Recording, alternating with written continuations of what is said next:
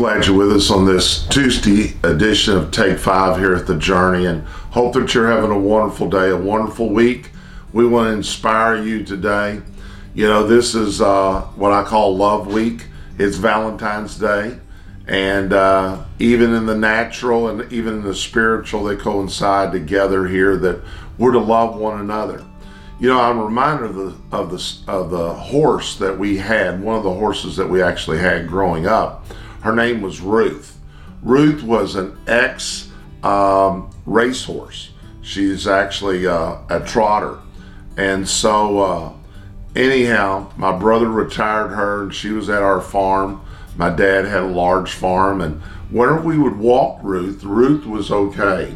But any time that you got out of a walk, she just couldn't help it. She would just begin to fire up that she was going to get faster and faster and faster and faster. So one of the local pastors came over. He loved to ride horses, and so my brother put him on Ruth.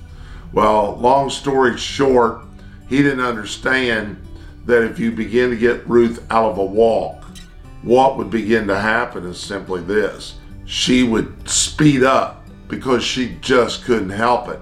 It was in her blood, it was in her DNA. And you know, this is the way that it is with God. No matter what happens, this is God's DNA. He loves us, He is crazy about us.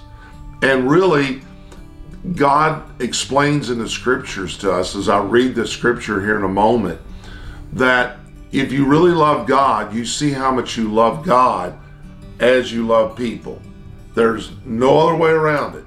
The what the, how much that you love God will be reflected in the way that you love other people. It's an equal sign right there. So listen to this scripture found in 1 John 4 verse 7.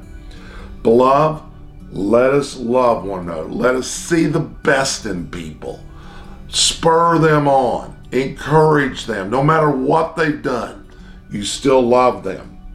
And it says, For love is of God. That's what He infused in our spirit. When the Holy Spirit came into our life, He put love inside of us, the fruit of love that should continue to grow. And it says, And everyone that is born of God and knoweth God. And it says, He that loveth not, loveth, he that loveth not knoweth not God, for God is love. So if you can't love, you can't say, I love God, but you don't love people. Really, you don't.